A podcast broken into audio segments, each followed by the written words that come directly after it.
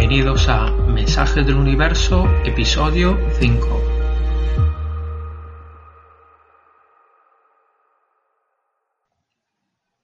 Bienvenidos a todos, bienvenidos a nuestro quinto episodio. ¿Cómo estáis? Aquí todo bien y todo listo para hablar de otro sistema de adivinación. Solo antes quería aclarar un par de dudas porque algunos me habéis escrito que os parece que algunos de mis episodios son un poco son un poco oscuros y negativos, aunque sean muy profundos. Y os parece que os hacen enfrentar a partes de vosotros que no os gusta ver. Lo que pasa es que cada semana cuando barajo las cartas o leo las runas, para grabar el episodio, yo no elijo ni las cartas ni las runas, o sea que sale lo que sale. Y también los mensajes que salen son los mensajes que son.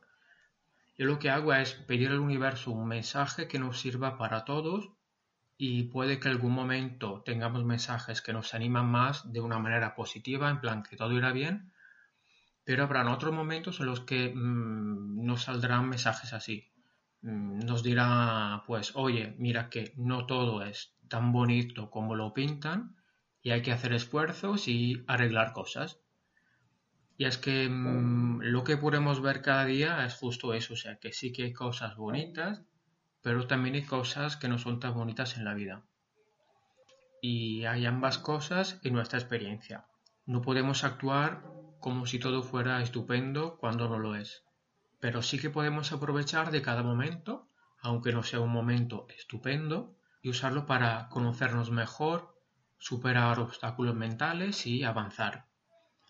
Además, los sistemas de adivinación siempre pasan por filtros, o sea que cuando hablan tienen un mensaje que el cartomante tiene que entender, interpretar y traducir en palabras comprensibles. Y cada uno tiene una mente diferente, por lo tanto las mismas cartas pueden ser interpretadas con matices diferentes según la persona que las lea.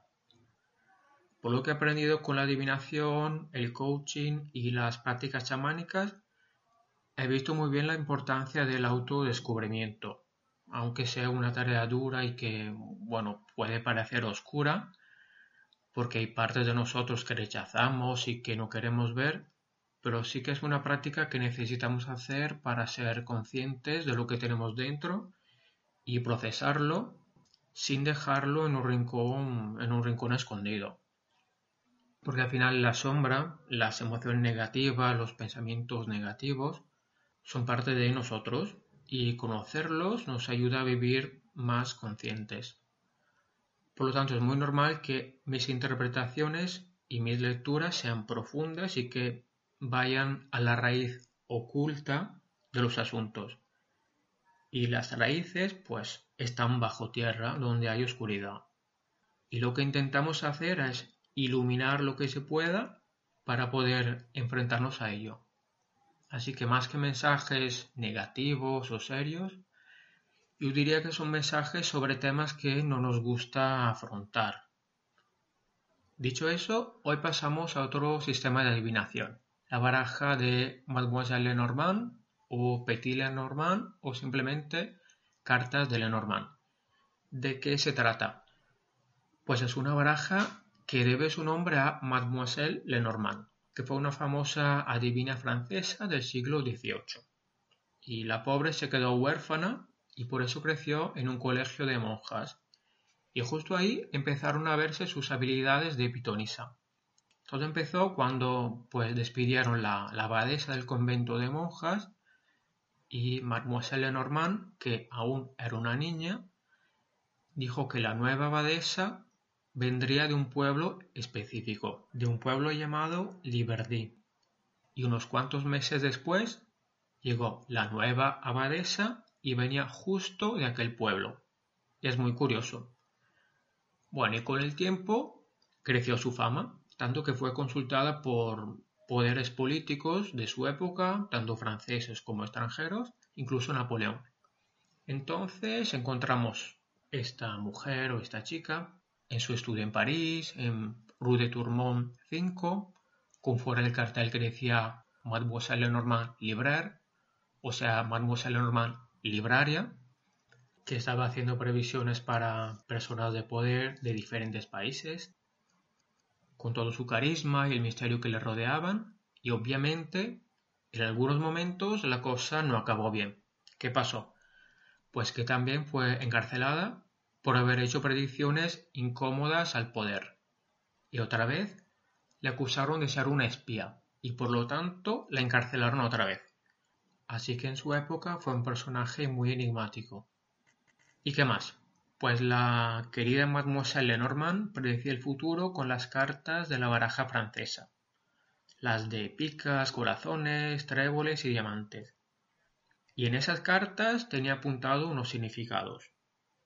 La baraja Lenormand que tenemos hoy no es la misma que tenía Mademoiselle Lenormand, y las cartas no tienen los mismos significados.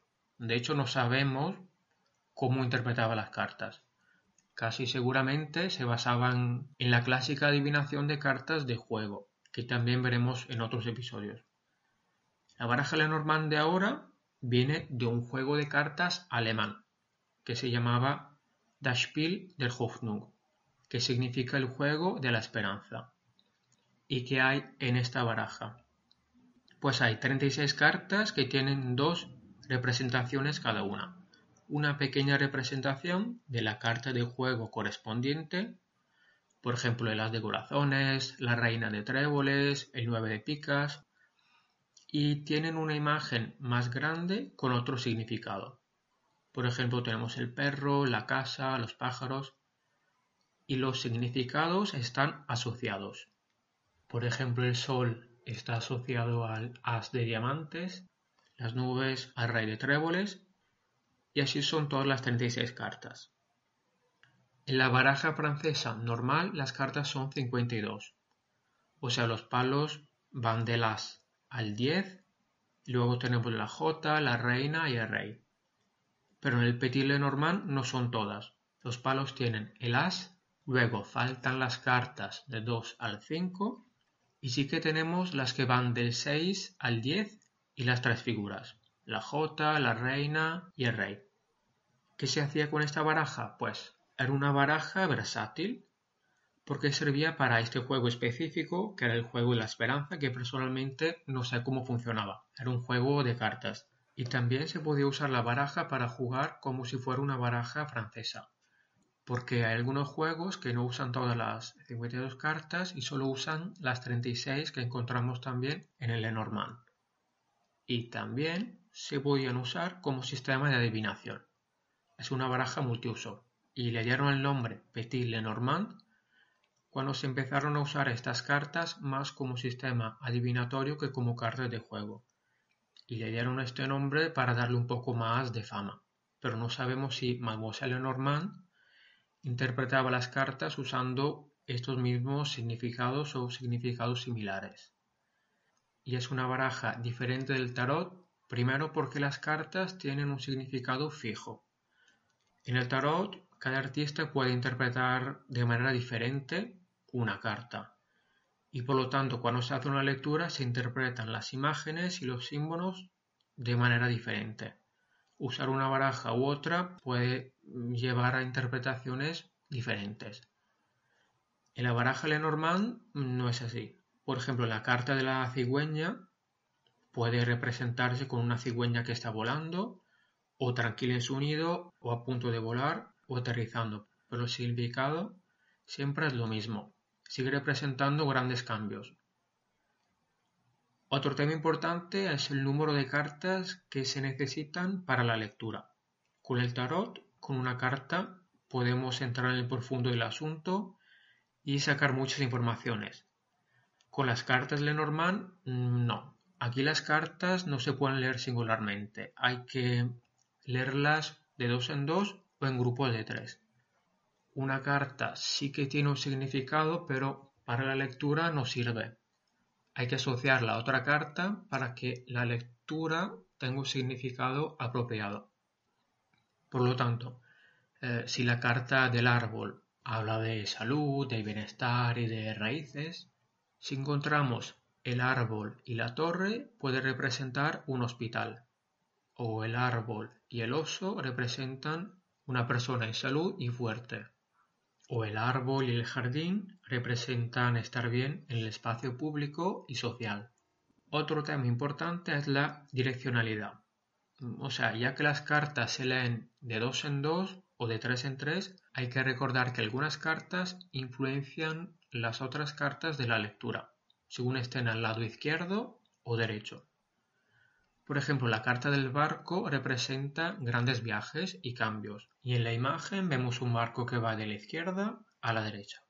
Con la lectura vemos de dónde sale, o sea, la situación anterior, y hacia dónde va, o sea, lo que nos espera durante el viaje y al llegar a nuestro destino. Otro ejemplo, la montaña representa obstáculos. Una parte de la carta siempre tiene una parte más alta de la montaña o con más sombra. Por lo tanto, la carta que está a ese lado está bloqueada y esa energía no puede fluir. Y la otra parte de la carta tiene una montaña un poquito más baja donde hay más luz y aquí vemos que la experiencia sí que tiene un obstáculo pero que se puede superar de algunas formas. Y por fin hablamos del tipo de tirada más llamativo de esta baraja, el gran tableau. O sea, una tirada usando todas las cartas, en cuatro filas de nueve. Es una tirada larga porque obviamente se ven muchas cosas, muchos asuntos y, y cómo están relacionados entre ellos. Ahí se busca la carta del consultante, que es el caballero si el consultante es un hombre, o la dama si la consultante es una mujer. Y vemos qué cartas le rodean, qué influencias le dan, qué tipo de personalidad tiene la persona, que ha vivido en su pasado con todas las cartas que tiene a la izquierda y que puede esperarse de su futuro con las cartas que están a su derecha. Y también podemos ver informaciones sobre temas específicos que tienen cartas específicas que los representan. Por ejemplo, el ancla por el trabajo, el corazón por el amor y la casa por temas de familia. Normalmente la baraja Lenormand es una baraja muy directa, o sea que es menos de filosofías y más basada en cosas concretas, asuntos más materiales, digamos. Pero si se busca bien, sobre todo con el gran tableau, o sea, haciendo una tirada con todas las cartas, se pueden encontrar mensajes muy profundos sobre los caminos de unas personas, sobre los deseos y sobre todas las posibilidades que tienen. Entonces, ya está con la parte histórica y teórica y vamos a ver nuestras cartas de esta semana.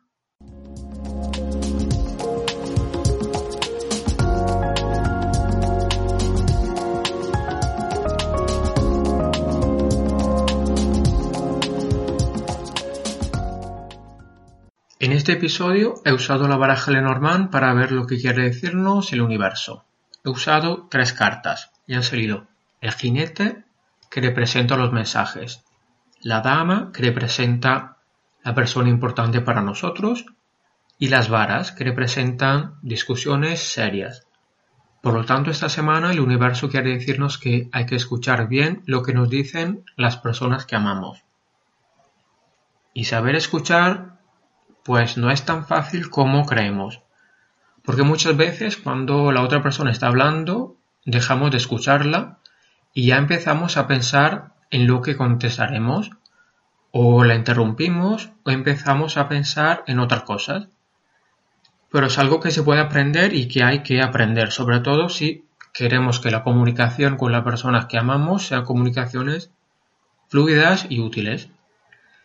Y lo que pasa es que sobre todo si las decisiones son serias, la primera reacción tiende a ser una reacción de defensa, de justificarse o de culpar a otros o quitarle importancia al asunto, pero es que es una persona que amamos, sea nuestra pareja, un familiar o un amigo íntimo, si esta persona nos habla seriamente de algo, significa que desde su punto de vista está pasando algo importante y quiere compartirlo con nosotros, necesita compartirlo, algo bueno o algo malo. Y puede que quiera hablar para desahogarse, para sacar todas sus emociones y solo tener a alguien que le escuche, sin contestar ni dar consejos ni un punto de vista, solo escuchar y dejarle hablar sin juicio. saber que alguien está a su lado y le apoya y que esta persona no está sola. Pero tenemos tendencia a dar consejos, juzgar y animar a la otra persona. Pero no. Lo que necesita en este caso es escucharla y ya está. Nada más, solo escuchar. En otros casos nos hablan porque sí que necesitan consejos. O sea que las personas que amamos en estos momentos se sienten atrapadas en algo y necesitan otro punto de vista para poder ver la situación y encontrar una solución. Y ahora sí que podemos dar nuestra opinión, basada en nuestra experiencia, en nuestra manera de vivir y de ver el mundo y en cómo somos nosotros. Y quien acude a nosotros sabe cómo somos y lo que hemos vivido y por lo tanto aquí es importante ser sinceros. Si nos piden un consejo, pues tenemos que ser sinceros porque ya pedir ayuda es una señal de confianza y no podemos mentir a alguien que confíe en nosotros en momentos tan difíciles. Además que si nos piden una opinión, saben que se la vamos a dar basada en nuestra experiencia. Y eso necesitan, o sea, necesitan una opinión externa basada en nuestro punto de vista y de nuestros conocimientos. Nosotros con nuestro pasado, nosotros con nuestros valores.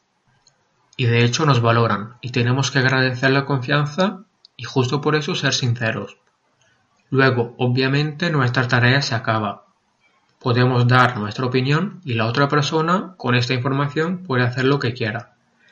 Puede seguirla completamente, puede interpretarla a su manera, puede hacer cambios para que se adapte a su vida, puede quedarse con algunas cosas y descartar otras, como también puede descartar totalmente nuestra idea y recorrer otra senda que le parezca más adecuada. Pero ahí no tenemos que hacer nada más. No hay que corregir, ni empujar, ni nada de eso. Que cada uno haga lo que quiera con su vida.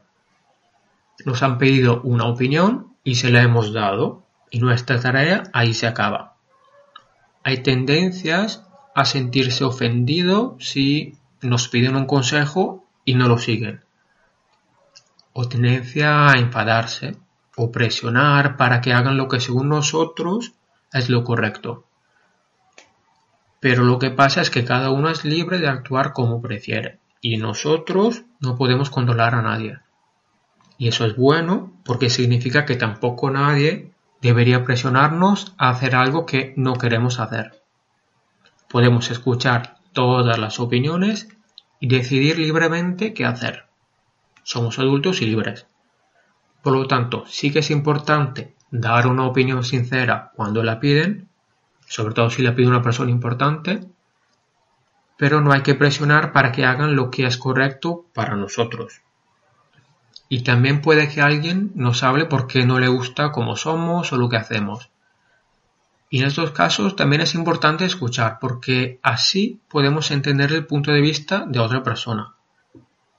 Igual algo que para nosotros no tiene importancia es súper importante para otra persona que por ejemplo dejar una taza de café en el fregadero puede ser algo normal para nosotros, pero puede ser algo frustrante para nuestra pareja que lo ve como una guarrada porque quiere que, que se limpie la taza ya y que se ponga en su sitio. Bueno, aquí, aparte de escuchar bien para entender lo que la otra persona asocia a nuestros gestos, es esencial también decidir cuáles son las prioridades. Hay cosas que no nos cuestan mucho y podemos intentar cambiarlas y si son hábitos que no nos molestan pues podemos hacerlo. Pero si son cosas esenciales para nosotros, también podemos decir que no y argumentar nuestra opinión. Se puede encontrar un acuerdo que también vaya bien para los dos, ya que al final hay que convivir y hay que convivir de una manera pacífica. Pero también se puede decir que no, si para nosotros se trata de un tema importante y no queremos retroceder, pues decimos que no y ya está. Al final, todos somos libres y nosotros podemos libremente decidir si cambiar o no cambiar algunos hábitos. Y la otra persona también puede decidir libremente si actuar en consecuencia. Pero que digamos que sí o que no, o que se llegue a un acuerdo, es importante ser sinceros, porque no hay nada peor que ceder y decir que sí a algo que no queremos hacer o aceptar un acuerdo que no nos gusta, y luego hacerlo todo como se decidió hacer y estar todo el tiempo quejándonos mentalmente y maldiciendo a la otra persona. Pues eso no ayuda y nos amarga la vida y es mejor un no sincero y libre que un sí falso solo para evitar una discusión.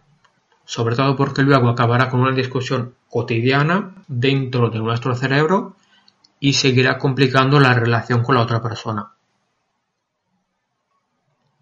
Y ahora podemos hacernos algunas preguntas. ¿Qué es lo que me han dicho últimamente y no he escuchado? ¿Y qué es lo que siguen repitiéndome una y otra vez? ¿Tengo la tendencia a desconectarme de las discusiones? ¿Y lo hago para contestar algo o sea escuchar bien? ¿Y cómo reacciono cuando veo que no me escuchan? ¿Tengo la tendencia a evitar discusiones serias? ¿Pero a qué tengo miedo? ¿Me preocupa que me juzguen? ¿Me preocupa la desaprobación? ¿Y cuando piden mi opinión, soy sincero o tengo la tendencia a ocultar algunas cosas? ¿Y cuando me critican, me siento libre para contestar con sinceridad o para evitar discusiones hago lo que me dicen aunque no quiera hacerlo? Por lo tanto, hoy el universo nos ha hablado de la importancia de escuchar escuchar para que las personas sepan que estamos a su lado, escuchar para dar una opinión si nos la piden, pero sin presionar para que los demás hagan lo que queremos, y escuchar cuando nos critican para ver si algo que para las otras personas es importante, es importante también para nosotros, o si no es importante, y por lo tanto podemos llegar a un acuerdo o cambiar algunos hábitos ya que somos seres sociales y la comunicación es algo cotidiano, no podemos prescindir de la sinceridad, sobre todo con las personas que amamos. Y tenemos que acordarnos de la libertad que cada uno tiene.